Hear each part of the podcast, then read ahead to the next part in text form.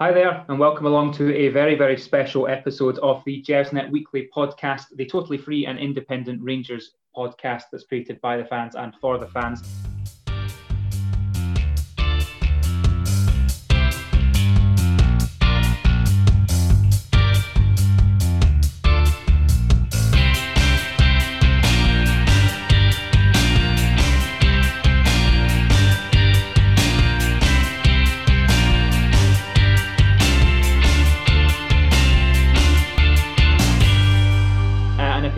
Why is this a special episode? Well, uh, we're delighted to say that we've reached the ton.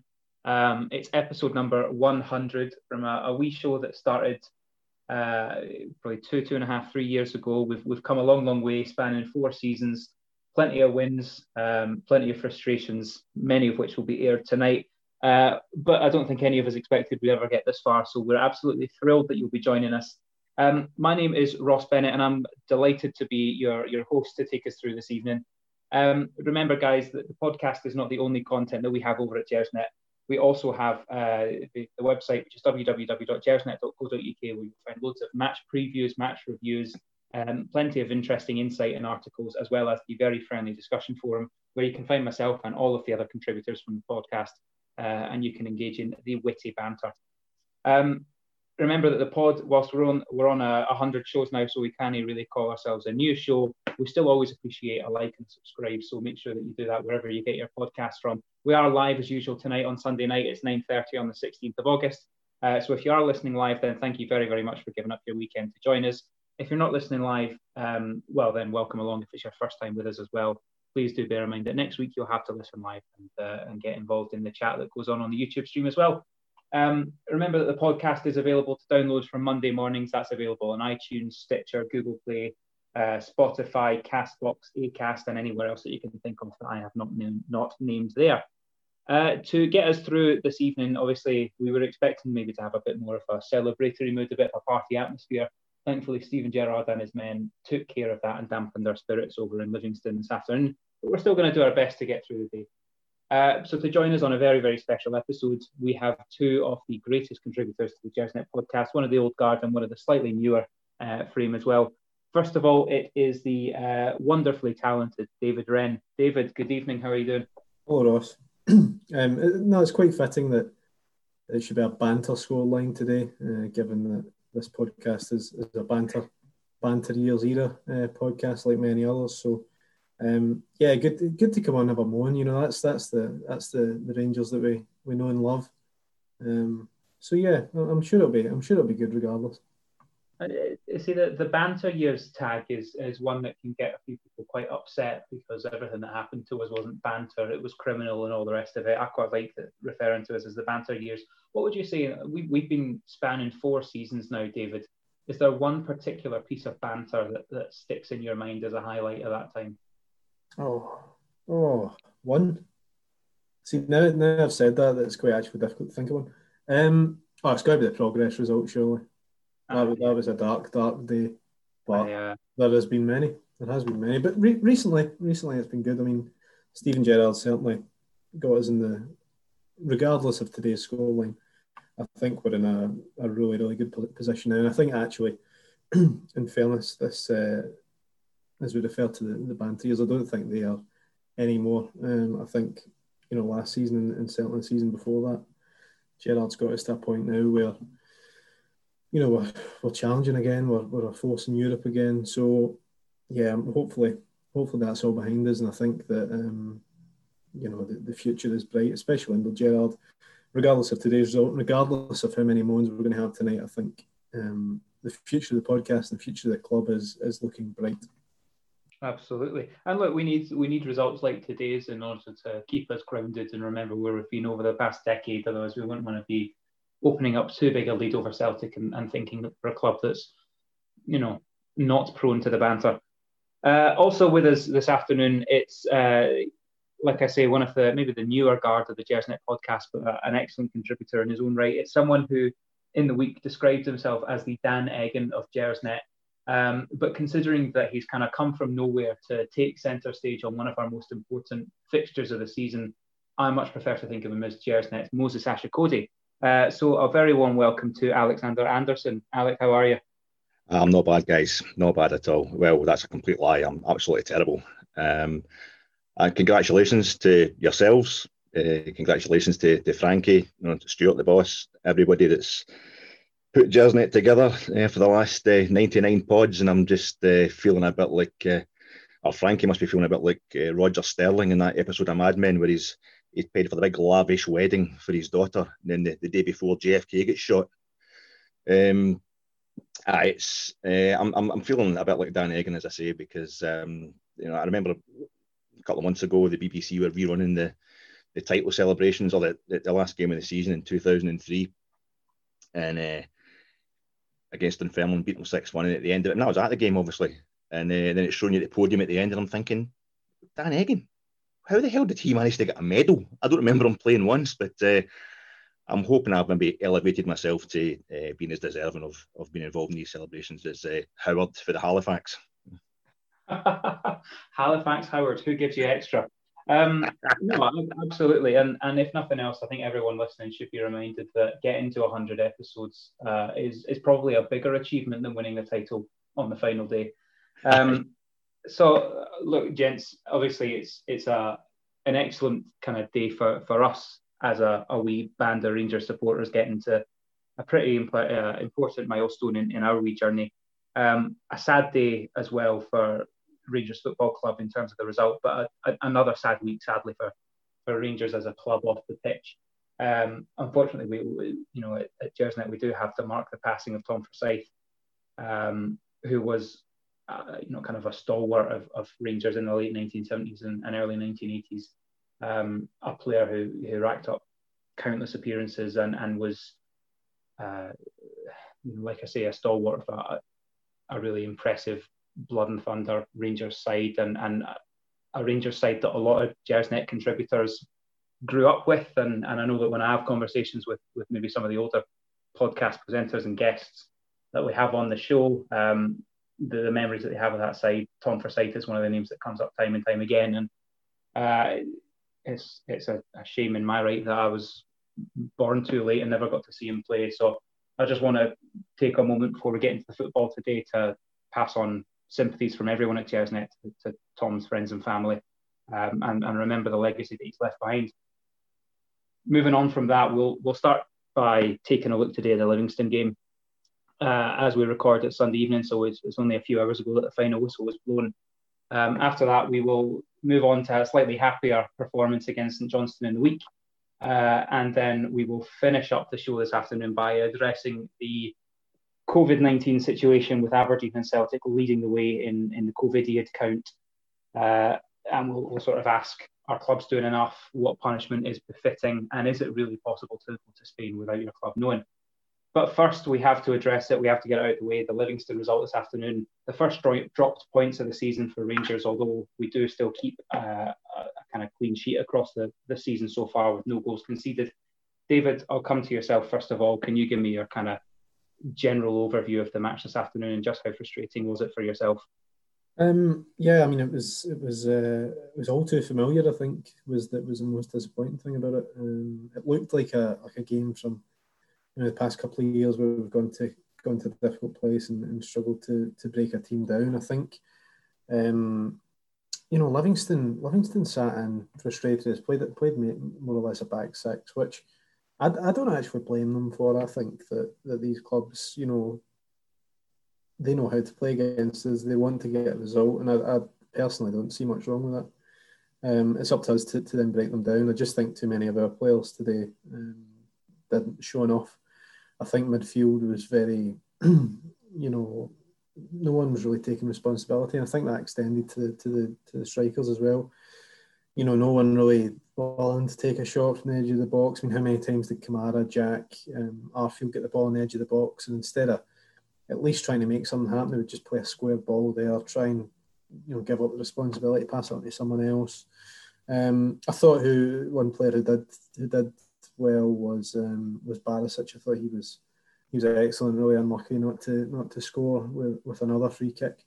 Um, but yeah, I mean it's frustrating how, how familiar these these results are, and I just felt that um, you know, given the situation and given you know Celtic's situation, the fact that they won't play, you know, for for a wee while, or certainly we'll miss a few games. It was a real opportunity for us to to pull ahead, albeit with, with games in hand.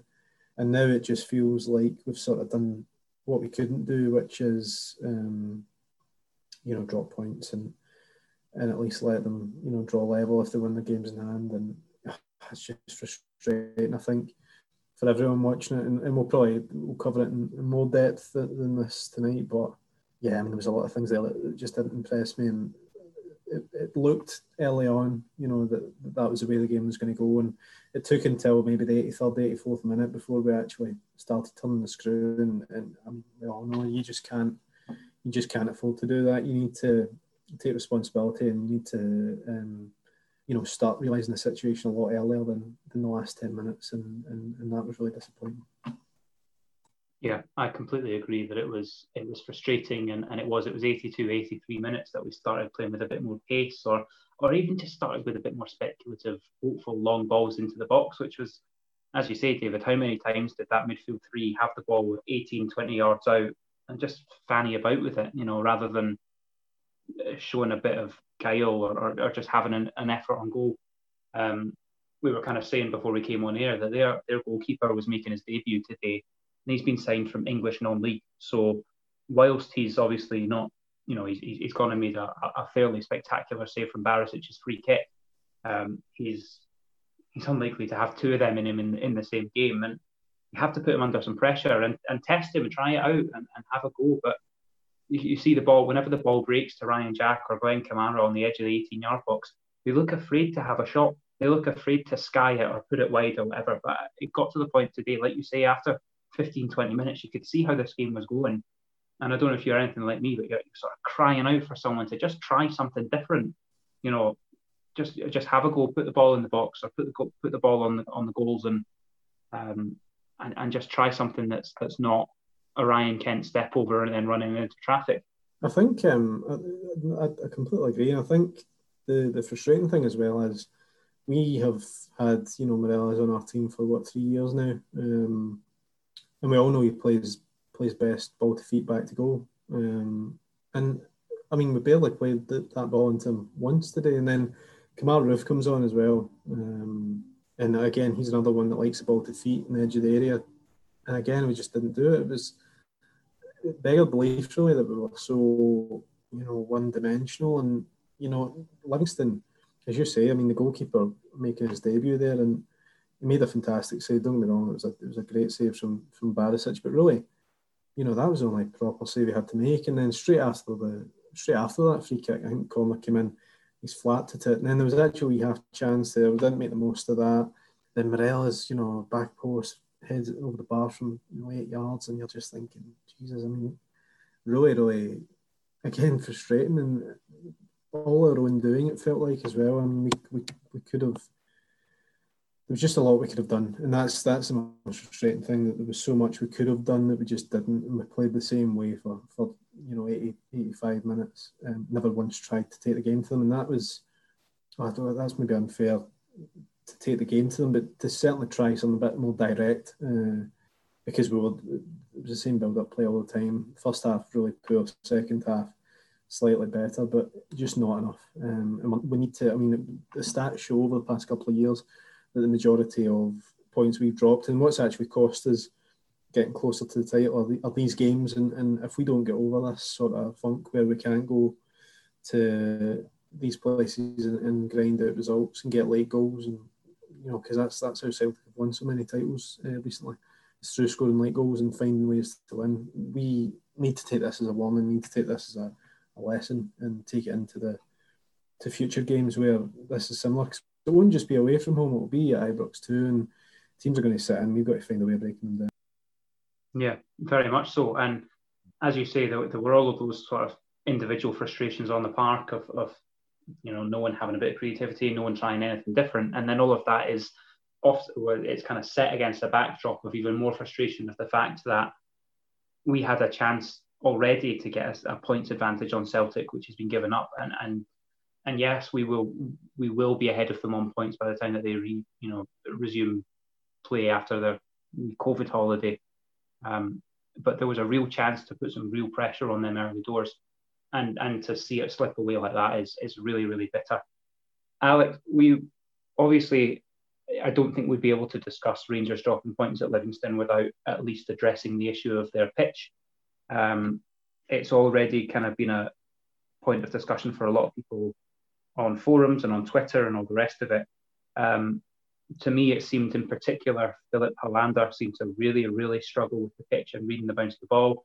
It seemed that all of our passes were slightly off. Everything was overhit or underhit. Everything was bouncing weird. It seems that time and again we're having discussions about plastic pitches. Yeah. I'm going to put a slightly different spin on things now. Can we still use this as an excuse for dropping points? Uh, no, I, I, think it's I, I think it's um, it's a, a terrible pitch. No, but that doesn't change the fact that we should know how to deal with it. Even if we got to the point where we have to get one of the pitches, one of the plastic pitches at Murray Park, and just resurface it with linoleum and then uh, gravel or whatever it is. I mean, the, the, the black specks, the, the black rubber that I used to have to dig out my trainers for years on end when I was playing five sides at the pits at Townhead Interchange in Glasgow, you know, paying a fiver um, to have a wee heart attack on a Thursday night with the boys from my work. That to see that in a, a Premier League, sorry, a, um, a Premiership pitch, it's it's consistently embarrassing. Um, and I don't but, but we know what it's going to be like. We know it's going to be like that. I mean, it almost cost us 20 million pounds in the first minute today when um, just out of nowhere, uh, Alfie takes a tumble, and you're thinking Morelos has just done his leg in. He's just, he's just, he's, you know, he's, he's twisted his ankle or he's, he's, he's pulled a ligament or something. Um, luckily, he gets back up but it's part of the whole Livingston experience, which we have experienced enough times now to know how to deal with it. Um, I don't think we can we can offer that as an excuse. Um, no, we've actually I think we won there three 0 um, the second time we went in Gerrard's first season. Um, we won there two three times last season. Uh, I know we, certainly won there in the League Cup, and uh, we won in the league two nothing. Uh, the League Cup game was brutal, but it's just. but we got but we got there in the end. But like you're waking up this morning and you're thinking Celtic aren't playing, Hibs have drawn, you know, so we, you know it's open for us just to go to, to go top of the league, nice and clear. Um, and then you're, you're switching on telly. Lyndon Dykes is away; he's not playing. And you're thinking, well, that's that's great because Helander, he gave Helander a bit of a bit of bother, um, serious bother in that League Cup game last season. And then you're reminded Robby McCrorie is unable to play because uh, you know he's kind of playing against his parent club and it's a debutant goalkeeper and you're thinking, come on, this is just you know if if, Aribo had to miss a game, this, this is this is the game. You know, every problem you could think of was just it's almost like Rangers were teeing it up or fate was teeing it up to show you there are absolutely no excuses.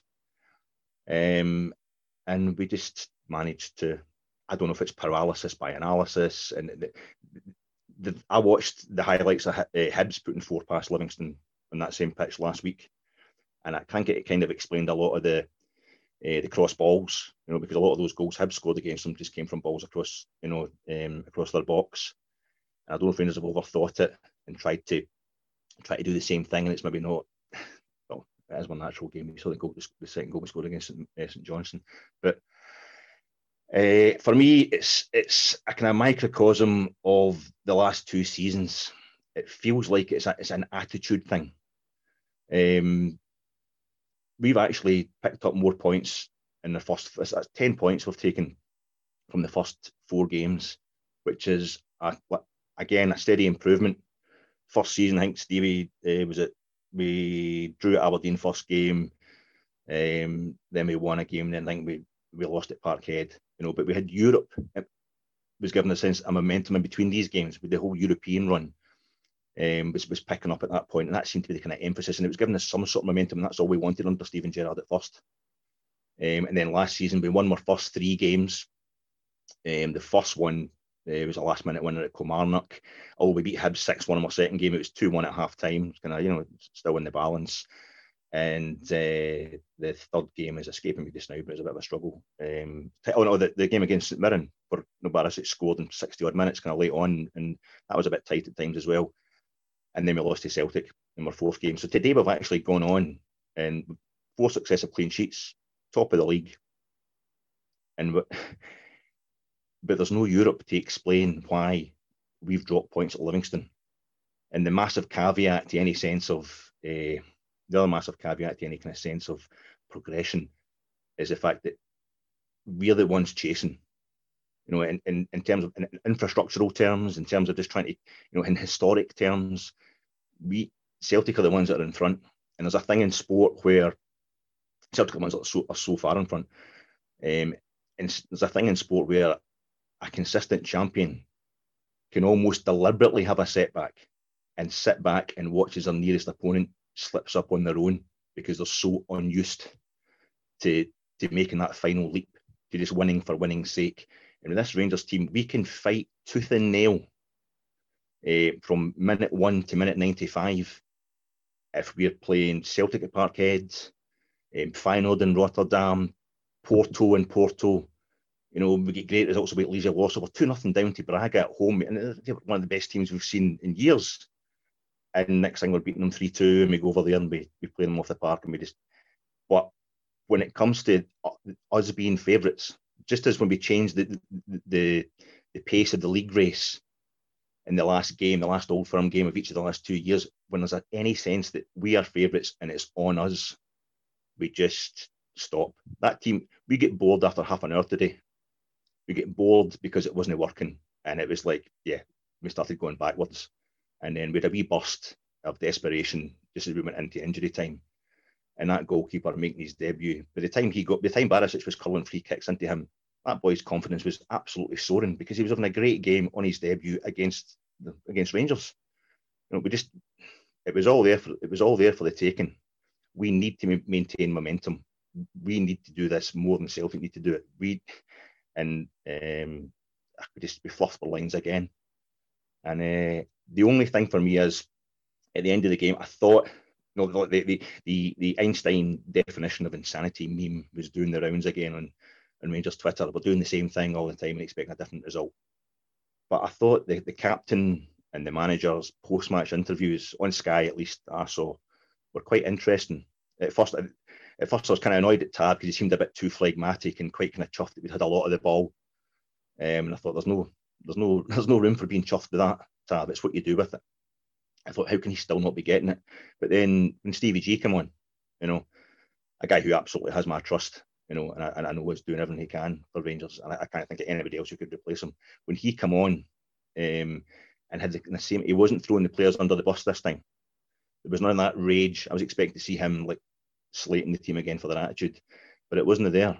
So my only hope is he he was quite kind of calm about it as well, you know, and, and, and back up the players. So my only hope is we've tried, you know, we're going back to the well. We're in the same situation we've been in so many times the past two years where we're slipping up against fodder, against minnows.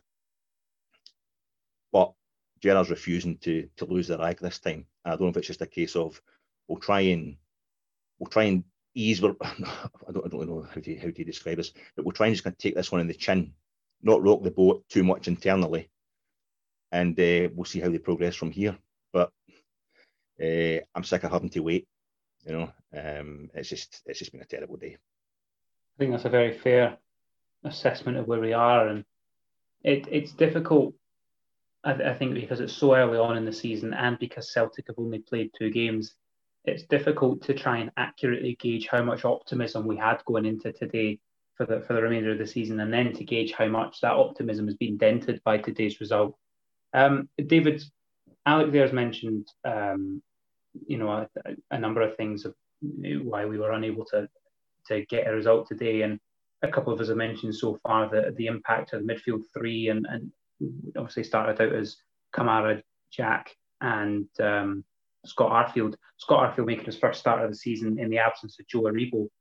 Now, it felt to me that Scott Arfield was somewhat anonymous whilst he was on the pitch, but Jack and Kamara were playing a very, very similar game both obviously did not want to be the one to make something happen, but instead wanted to sit deep and dictate play and, and keep things tidy and make sure that, you know, that we weren't caught out defensively. So is this a game where we really saw or felt the absence of Joe Aribo and, and how much do you think we missed him today? Well, I think Joe Aribo scored against Livingston. Um, last season at, at uh, Tony Macaroni. Um, and yeah, I think we, we lacked that, you know, attacking edge. But I, I, I like Arfield. I'm a I'm a fan of Arfield. I think he offers a lot. I think his attitude is such that he um, he's probably a great player to have around the, the club. Um, you know, th- someone that I think's a a good man. You know, a good a good Rangers player, a solid professional. Um, and yeah, I mean, today it just wasn't a good day for him. I actually think last season he played his best stuff, and the season before, actually, late, late, last stages of the season before, played his best stuff for us off the right and sort of inside forward position. Um, so playing him as part of that midfield three in particular probably wasn't maybe the right call or, or certainly not the right role. Um, but then it was quite difficult to gauge what him and Hagi were, were actually doing. Uh, I know we spoke off air about you know the heat map that showed they were occupying pretty much the same areas, and for me, you know, Hagi's shown absolutely zero uh, since the start of the season. Um, and I, haven't spoken to you know a few a few mates. I think that's that that's a feeling that's felt among the sport. Um, you know, he's, he's in every game, even the Aberdeen game. You know, the amount of things that were bouncing off him. You know, his first touch was poor just wasn't involved in the game. And even the two games where we controlled them at home, you know, again, just not not really in the game. Today was another example of that. You know, didn't really do a lot. And then, you know, you bring on Barker there and you know, he's for me again, he's just not up to the required level. And again, I, I hate to have a go at him because I think he seems like a, a good lad, you know, a, a professional player and you know, someone that, that really appreciates playing for the club, but he's just maybe not quite at the level that we need. Um, and I just don't think it, really gelled today. And I think Aribo is the type of player this season for us. Maybe not so much last season, but from what I've seen, he's turned into quite an influential player for us in that midfield. And it, it's maybe not even just what he's doing himself. I think he he gives the I think the players around him trust him. You know, and that's that's a great compliment of a young player like him. You get the feeling that the, the rest of the players trust him with the ball um, because he keeps it so well and he's he keeps things ticking over. And I think we did miss that today because that that's ultimately what we needed. We needed a someone that could keep the ball ticking over in a, in a forward fashion. We also needed someone that could give us a wee bit something special in the in the final third. And we didn't really have that coming from the midfield. Um, Ryan Jack Kamara you know, very similar players, uh, good players, and players alike, but quite similar. In games like that, you know, it's difficult because you're needing runners from midfield rather than players that are sitting. Um, and I just don't think Kamara and Jack quite offer that. As I said at the top of the show, you know, there's a lot of times in the edge of the box where they just wouldn't pull the trigger, and maybe Aribo would have, or at least they would have found something a bit more you know, substantial in that in that position. So, yeah, I think Arfield for Aribo on this occasion just didn't quite work for the team in general, and I think we did miss him. There's no doubt we missed him, and I, hopefully, I mean, Gerrard said that he would hopefully be back next week, and I think we could really do with that because we need that influence on the midfield, and actually, you know, maybe maybe we still need that that just one more central midfielder uh, that gives us that attacking option in these sorts of games. I think you're absolutely right, uh, David. I think we need we need uh, to get another midfielder. That's one of the other things that was kind of um, give me a wee uh, shred of optimism today, thinking well, the, the transfer window's open for a long time yet. We can get we can get somebody else in. We need to change things up. I, I, just don't think we should be in a situation where we go to Livingston and missing Joe Aribo. As I mean, I, I was same as yourself, exactly same as yourself. I'm thinking we're, we're missing him big still today, but we we shouldn't be relying on that. And I'm, you know, what I'm the same as everybody else. You're thinking, why are we playing with the two sitting midfielders? But it's, I think that's a, a case of the, the, the fans just kind of, as fans, we're over analysing it. Um, I mean, what happened? I saw a couple of times uh, Kamara is firing the ball in too fast. He was he was hitting balls in too quickly, uh, hitting feet too quickly, or hitting the ball too long. And you know, I think this is the same guy who scored. I mean, it was a deflected goal, but early on at Livingston League Cup game last season, he's he's basically scored the winner um, as a sitting midfielder. And where's, and where's the Ryan Jack that we saw, for example, Ross County uh, last season? I remember the game up at Dingwall where he's curling them in from the edge of the box and all that. Um, I think we we all we all know um, where these players are ostensibly sitting when you put the when you put the these players are ostensibly positioned when you put the, the positions down the formation down on paper. But they should be able to, you know, once basically the basics of football, one should be able to go and one should be able to cover. Um, and I just don't know. I feel you're, you're talking about um, Morelos as well. It was he's had a moment where there's a, we, we watched uh, Tavernier putting a, a corner in against uh, St Johnstone the other night, and Joe Aribo has just got across the defender and nodded it in, and yet Alfredo Morelos didn't seem able to do that today. He didn't seem able to to get on his toes and just get across the defender. There's, there was balls coming into him where he's just basically stood there and just letting the centre half get it. He's not moving at all. Um, he might not be able to win the header, but if a bit of movement, you can create something. There could be a secondary chance off that. Um, but also, by the same token, there's then another ball comes in and he's standing there as we know the back post you were talking about it. Um, he's, he's in plenty of space, he's got plenty of time, and, and, and, he, and he heads it over. There just seems to be a, a kind of attitude problem uh, sometimes when it comes to these games, and I think it's the, watching the St John's game and the St Mirren game. I'm taking more heart from the moments where we seem to be struggling, and we seem to be uh, getting into that kind of dwam, getting into that kind of mindset of it's not going our way, and then we do something about it. You know, the, the first 20 minutes against St Johnstone, they didn't get to the, they got to 19 minutes 56, and we got that free kick at the edge of the box, and then bang, Barisic puts it in and the pressure's off. And I'm loving that because I know that the, the only problem this team has just now, the only problem uh, that's that's stopping us pushing on to win the league, is when we're up against a low block, a doer, you know, minnow who doesn't want to come out and play football against us, you know, or is playing a different type of football. I don't mean any disrespect, they're, they're perfectly entitled to do that. Um, and I, I'm actually enjoying those moments because I think that's that's the one I want to see signs that we can deal with this. And it's a, it seems to be a mental block as much as anything else. Because against St Mirren, for example, there was times where it just seemed like we were overwhelming them. We didn't even know what we were doing ourselves. It was just sheer enthusiasm, and everybody seemed to love being on the ball. And it was just it was a goal was inevitable because it was just such a pressure on the St Mirren back. And St Mirren are no, well, they are worse than Livingston, um, just, but um, they're, they're, they're, not that much worse. Livingston aren't much better than St Mirren. And I don't see why the guys can't go out there and just think, we have all the talent in the world. We're good at what we do. We can be heroes here. You know, just go for it. Just, just if it doesn't work, just, just go back to the well for more. And eventually, sheer pressure would tell. Livingston didn't. I mean, they, they had like a shot from their own half that nearly went in. McLaughlin was, was, was just alive to it. Um, and then the guy goes through on goal. Guy Robinson went through on goal, I think it was the 90th minute, and he just slightly pulled his shot. But that actually amounted to the same amount of chances we had. You know, Barisic's free kick, you know, fantastic save. It would have been a fantastic goal. Same as a fella shooting from halfway for, for Livingston. And then uh, in the 93rd minute, I think it was Ryan Kent, the best move we had of the game because Livingston had come out a wee bit, got a bit excited and we went, we went, we went one end of the park to the other, and uh, Ken just pulls it past the post.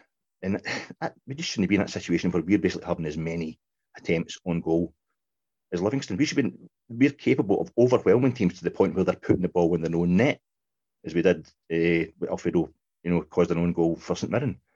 So it's just, for me, I, they don't seem to enjoy their football. And the, the set up at the likes of Livingston, uh, puts them off. Don't get me wrong. We've, we've today we've taken as many points off Livingston in one league game as Celtic did in two trips to the Tony Macaroni last season, and we didn't need a 91st minute equaliser to do it. No, we're not, we're not going to get carried away here, but I just I just don't see why we don't seem to be enjoying our football or capable of seeing that there's a there's a great prize here. These guys just need to. If think if you told those guys today, all you've got to do is go and beat Livingston, and you're league champions, surely they would be able to do it. But they don't seem to be able to get it through their head. As you say, this this is just the one last hurdle they've got to get over, and I think it's a mental hurdle. It's a shame because we've spoken a lot about the mentality over the last 99 shows. Um, so it's disappointing to hear that it's a theme that's that's reached through to number 100. But you know, it's obviously something that we, we discussed under Pedro, we discussed under Graeme Murty, and we, we, we sincerely thought would be fixed under a winner and a motivator like Steven Gerrard. But David, if we take this back to, to Wednesday evening when we had when we welcomed St Johnstone to, to Ibrox, it, to my mind, that was another game that started very slowly, that that seemed to, you know, St Johnstone's set with a, you know, flat back five, and it was all very compressed and it was all very tight, and they knew what they were, they knew what their game plan was, which was to come to Ibrox and try and steal a point.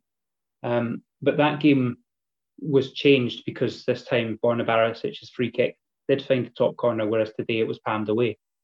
What effect did that have on the game on Wednesday night? Did that kind of serve to open up the game or maybe give Rangers players a wee bit more confidence to play more free flowing football or, or, or just maybe with a wee bit more freedom because of that goal?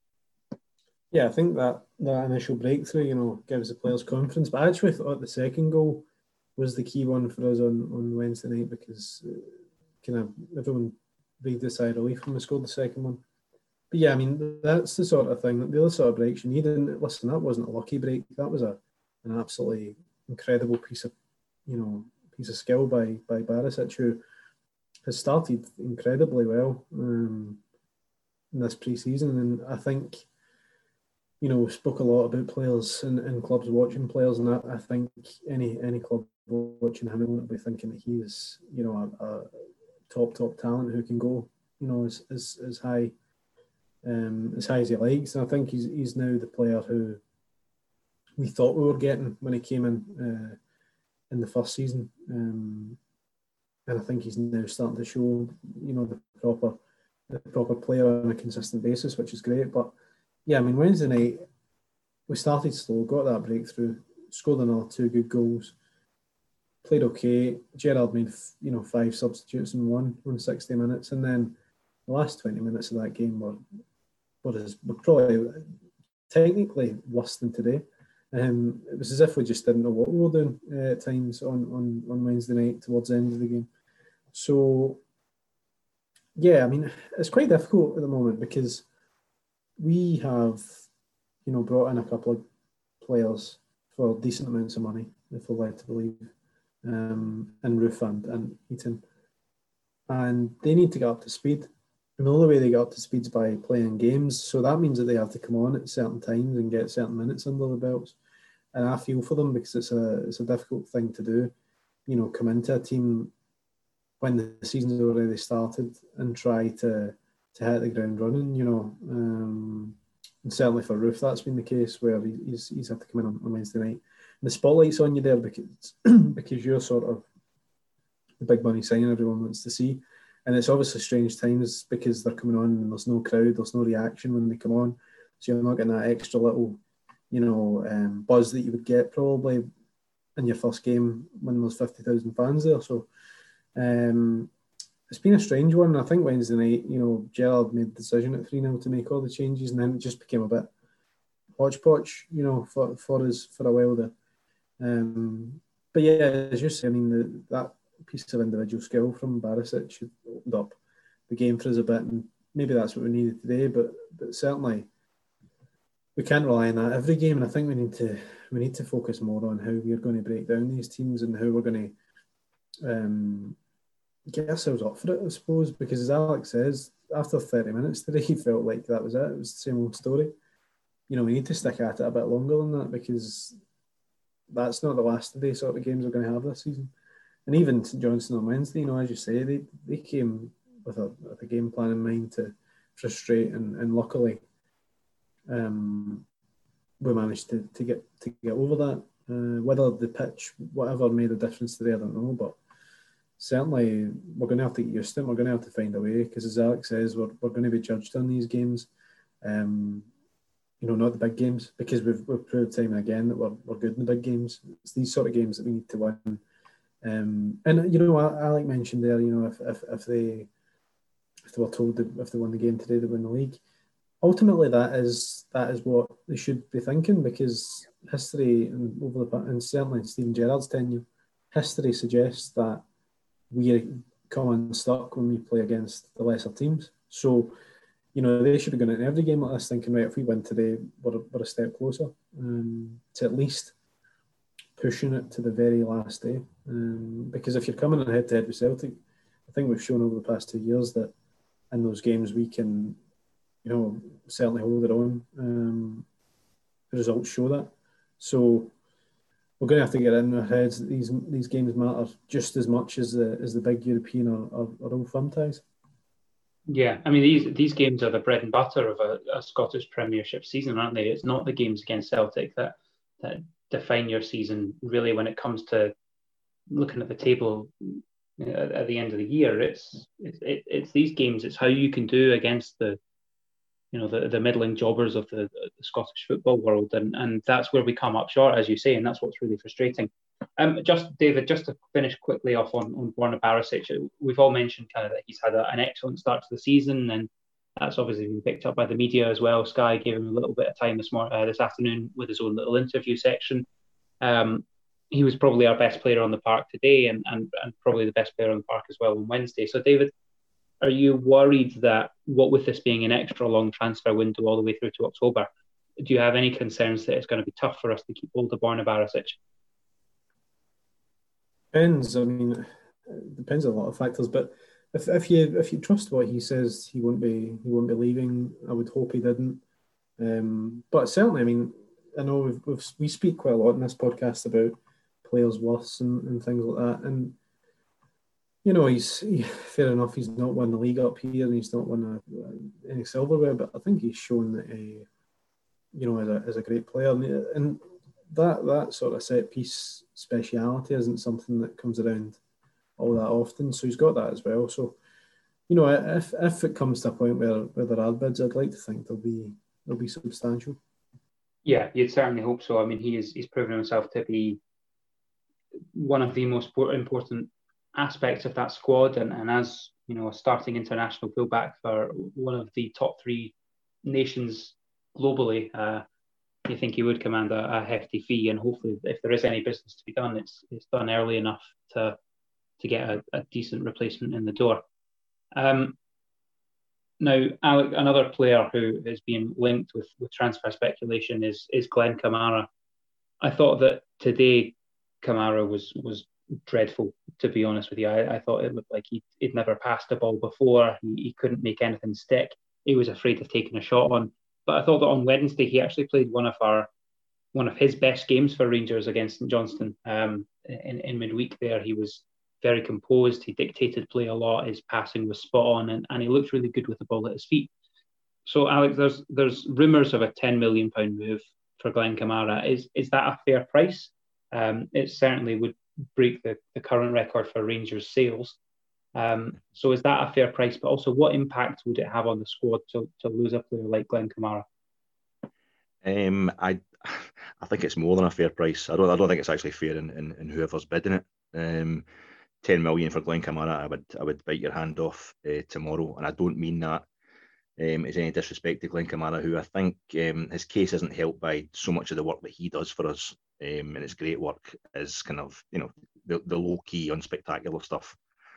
Um, he, as we know, he started superbly when he came to us at first. Um, he has a wee tendency to uh, kind of donner on the ball a bit too long at times, and he get he gets kind of caught in possession. Uh, we had a couple today. I think it was just part of the whole the way the whole game was going today, and it wasn't just Glenn Kamara. Um, we're coming back to the halfway line, and we're, we're kind of stroking the ball about across across the uh, kind of centre of the park, and you know, Livingston are nearly taking it off us and, and, going through on goal. But I think, as I say, that's part of the whole kind of uh, is the general malaise um, today. But I, would, I think uh, he, when he's on his game, he's fantastic.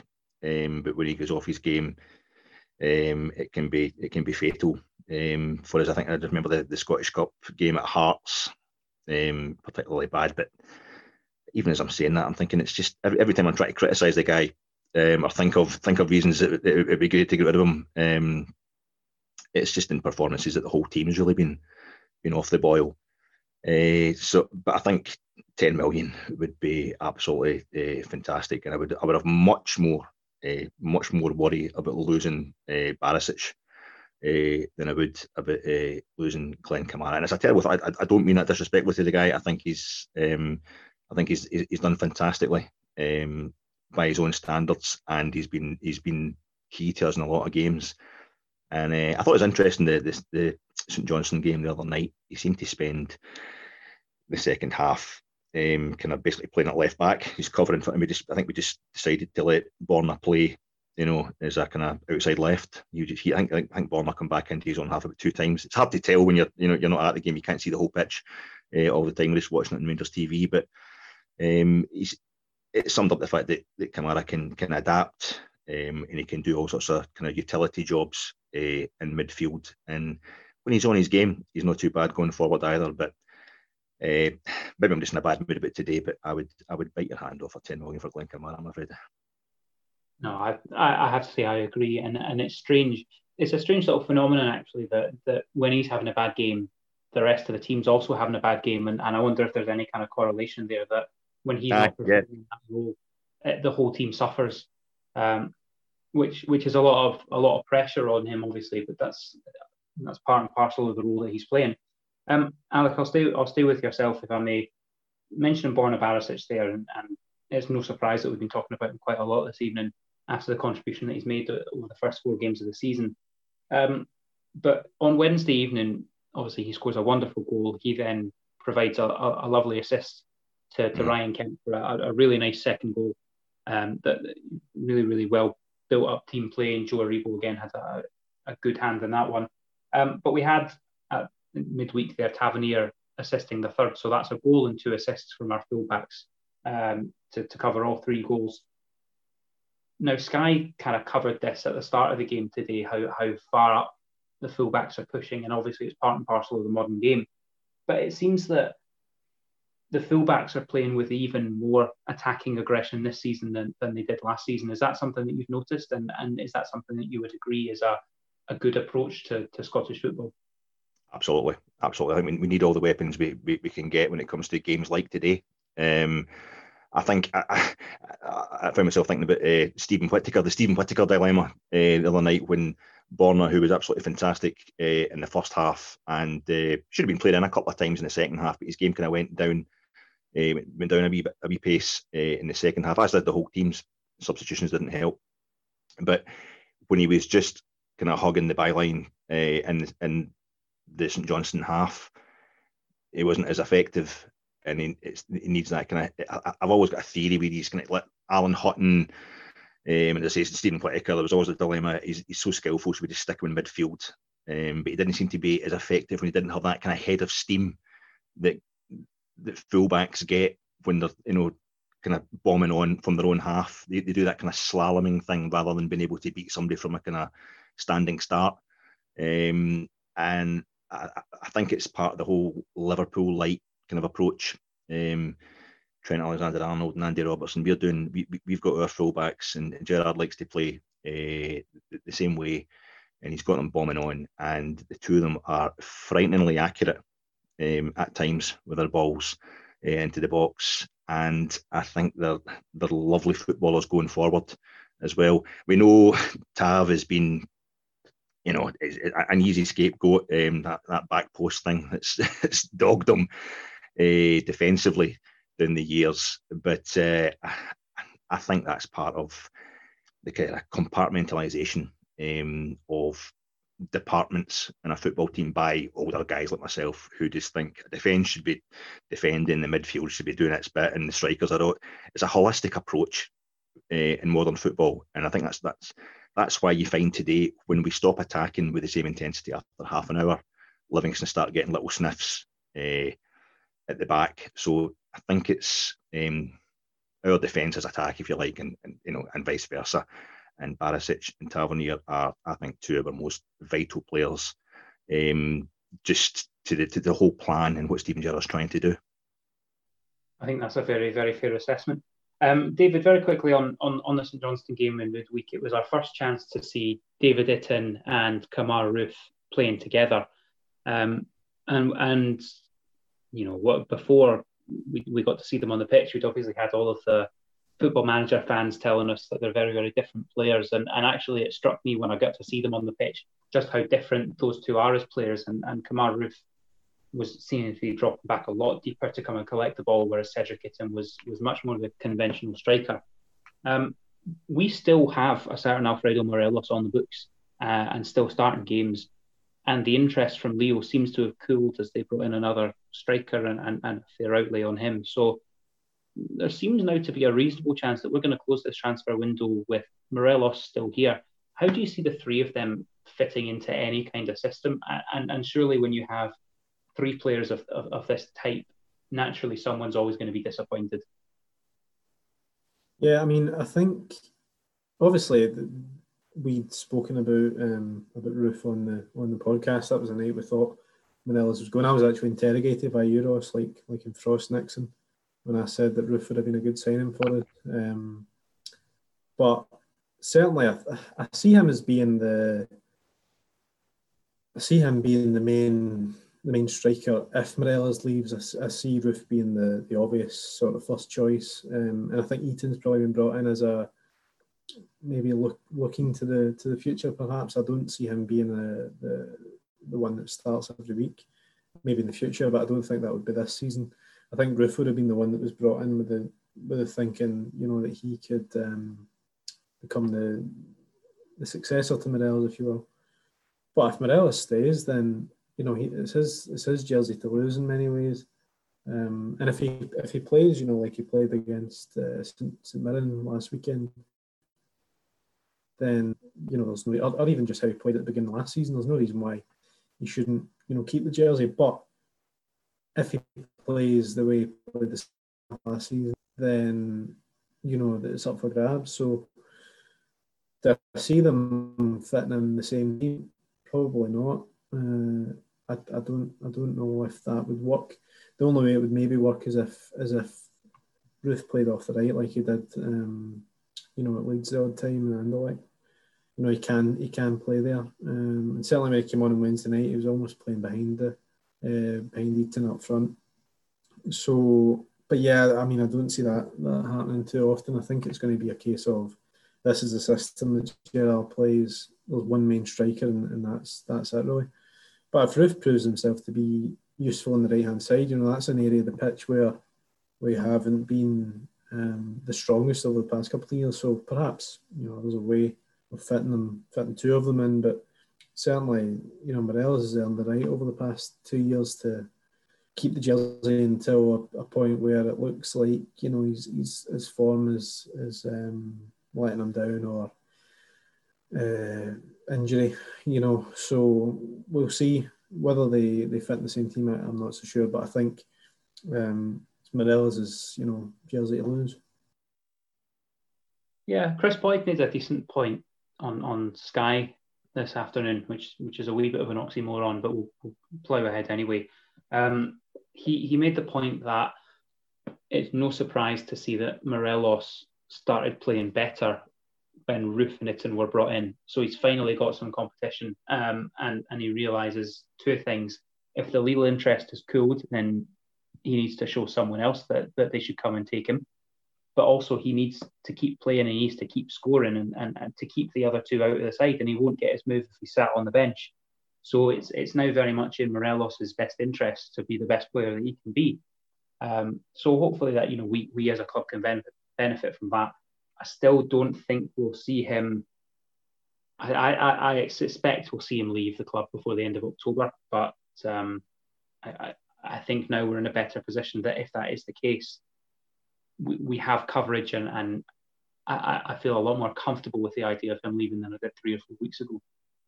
Gents, before we finish, I'd like to maybe try and add some some light relief and and look at the misfortune that's being suffered by two of our favourite clubs, Celtic and Aberdeen, who have, um, let's be frank, completely embarrassed themselves and let the rest of Scottish football down Scottish football has, you know, come back and and started a new season. Uh, whilst the the whole of society has a huge amount of uncertainty thanks to the, the COVID nineteen pandemic, um, there's very strict guidelines in place, and representatives of those two football clubs have entirely embarrassed themselves and and should be ashamed of their actions.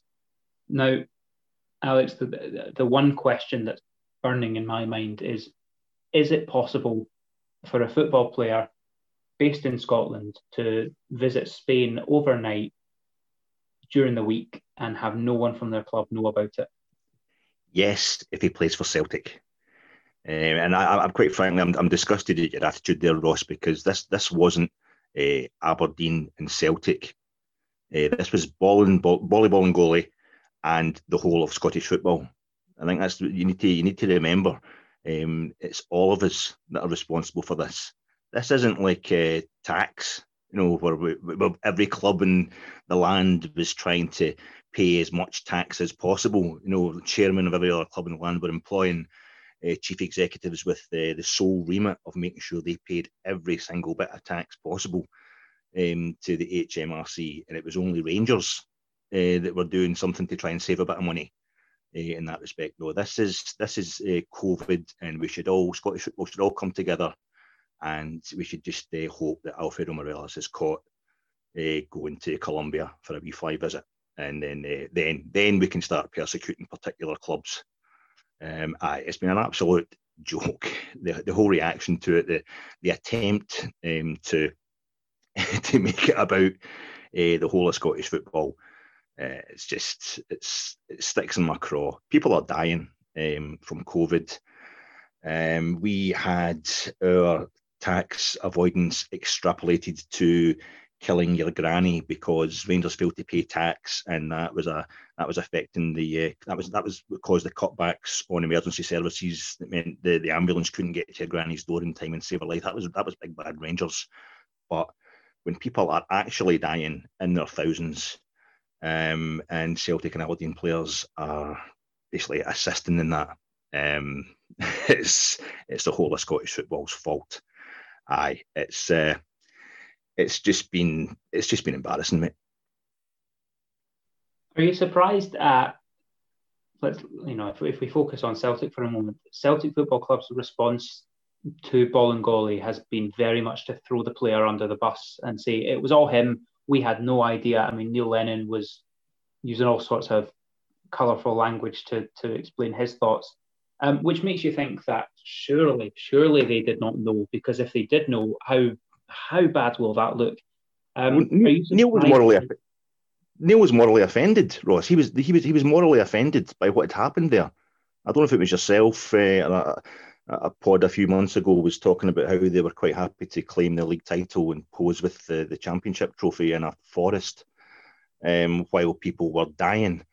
Um, they were quite happy to, you know, make sure that they got that trophy. That was their only concern. But now they just seem to be, you know, just so appalled that they'll, they'll throw a, a bit part reserve team player under the, I say they throw him under the plane, is be, be more accurate. Um, aye, it's, it's just, it's offensive, you know. And I, I'd actually, I'd actually have some sympathy uh, with Celtic and Aberdeen if you were talking to me before 2012. Um, my every instinct with me was uh, I remember watching the, the, the, UK headlines the other night uh, and Tuesday night were all about uh, the SNP's you know um, reverse U-turn on the uh, the education on the, the exam results. Uh, but the SNP themselves had a press conference that day, and their first three journalists that they wanted questions from were Chris McLaughlin, Big Rahman from STV, and Brian Swanson for Sky Sports News and they were quite happy to to throw football under the the, the bus as well.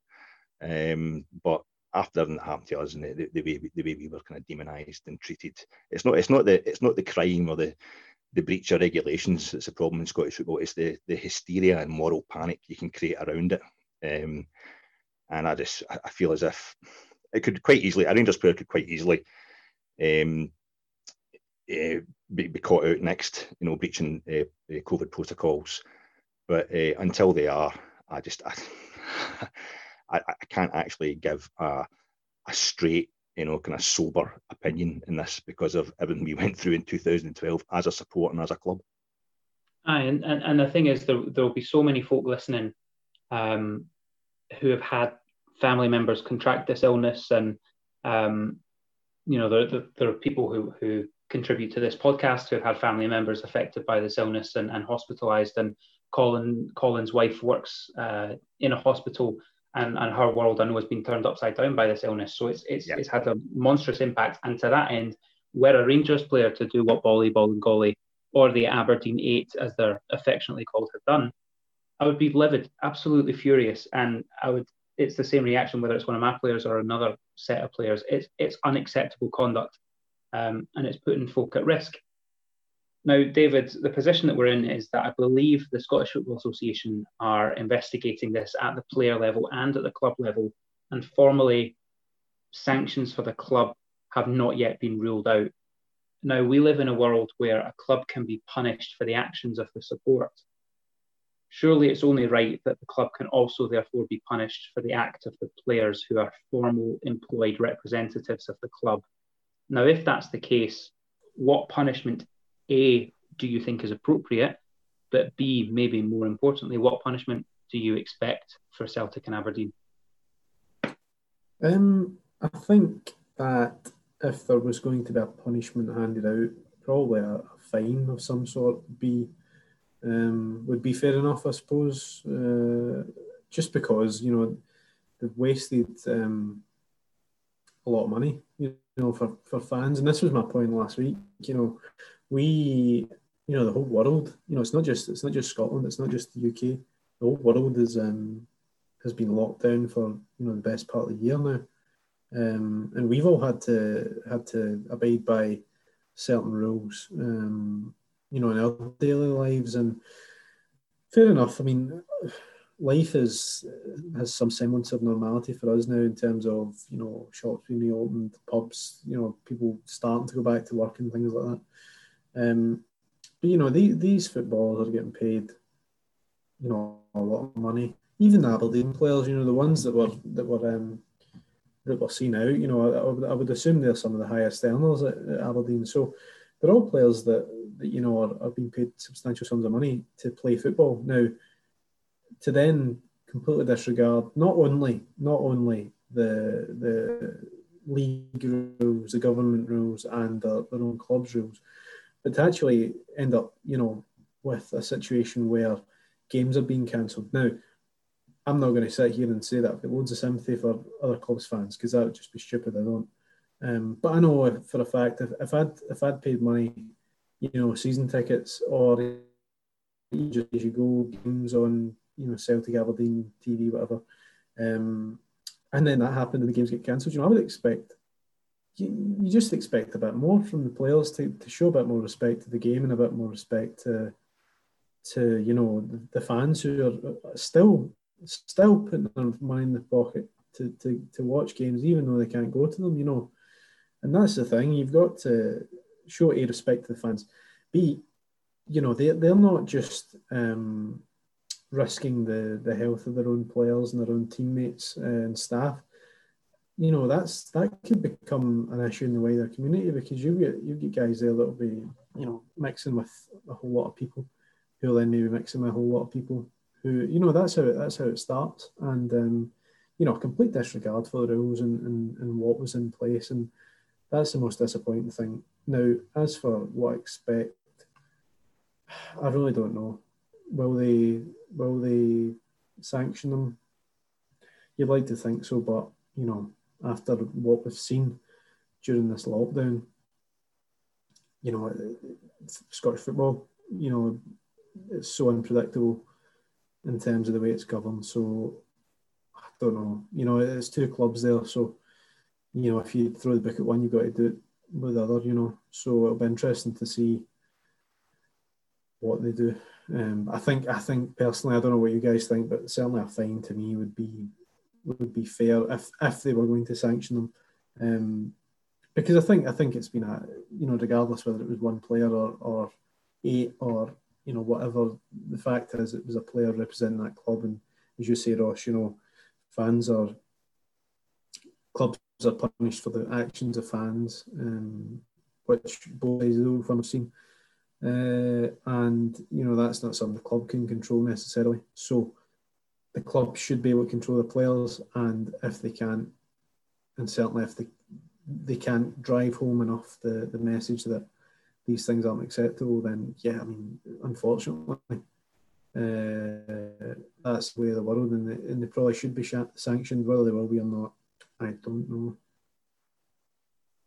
Yeah, we'll we'll have to wait and see as to whether they will be or not. What what's maybe alarming or gives me a wee bit of anxiety is is the SNP or the, the Scottish government's line is that right now that Celtic have done it, there's your line in the sand. Anything, you know, we'll, we'll let that go because you're all getting used to the rules. But anything else going forward, we'll, we'll, we'll really punish that. So uh, it, it, sets it up very nicely for whoever the next club is to get caught to get a, a whacking great sanction and, and maybe even sort of see that the government temporarily halt Scottish football again. Um, what I hope that this is done, first of all, from a personal or a, you know a selfish perspective, I hope that this has made Steven Gerrard and um, you know the, the, directors or Stuart Robertson or whoever it might be at Rangers sit the players down and say, right, they've been caught and they've embarrassed themselves and embarrassed their club. We do not let that happen. This does not happen here. But thinking about it, I hope that's happened at every other club as well, because not just for the kind of self-interest, but for the public safety. You know, you hope that they're sitting them down and going, "That's embarrassing. They've been caught out. Don't do the same thing." Because you're you're putting folk at risk, you're putting football at risk, but you're putting the wider public at risk. So, so just cut it out and, and don't don't get caught doing the same thing we'll have to wait and see. Uh, you know, we, we said at the start of this season that we don't know how long we're going to have football for. There's a very good chance that this season will be interrupted with a few starts and stops. We don't know. Um, and and this was always likely to happen was that folk would be caught breaking the rules. Um, we'll have to wait and see what happens going forward. We just have to hope that that football can carry on for as long as possible and that the players really do get a grip and realise that they have responsibilities to to the wider public and that they cannot go around acting as if they are immune from this because they are healthy and they are unlikely to be as affected as other people because unfortunately that's that's not how the world works listen gents i'm uh, i'm very conscious that we have gone over the allotted hour that we usually try and stick to so i'm, I'm going to wrap things up there um, a difficult day for us all here uh, in, in, in the rangers family so uh, to, to try and make sense of that result today but um, I would just like to sort of say once again a, a, massive thank you to everyone who's been listening to the show, um, whether you're with us for the first time or for the 100th time. Uh, we really do appreciate your support. I'd like to say thanks as well to, to David and to, to Alex for their wonderful insight as always, and it's, it's great for them to give up their Sunday evenings to come and blather about Rangers with me. The show will be back from next Sunday, um, hopefully with a, a, slightly sunnier mood from whoever's in the hot seat that time. Um, other than that, please do head over to the website at www.gersnet.co.uk and take in all the great content that you can get over there. If you've not signed up to the forum yet, please do so and catch us all there. Uh, the only other thing for me to say is please stay safe, please look after each other, um, and have a great week. Bye for now.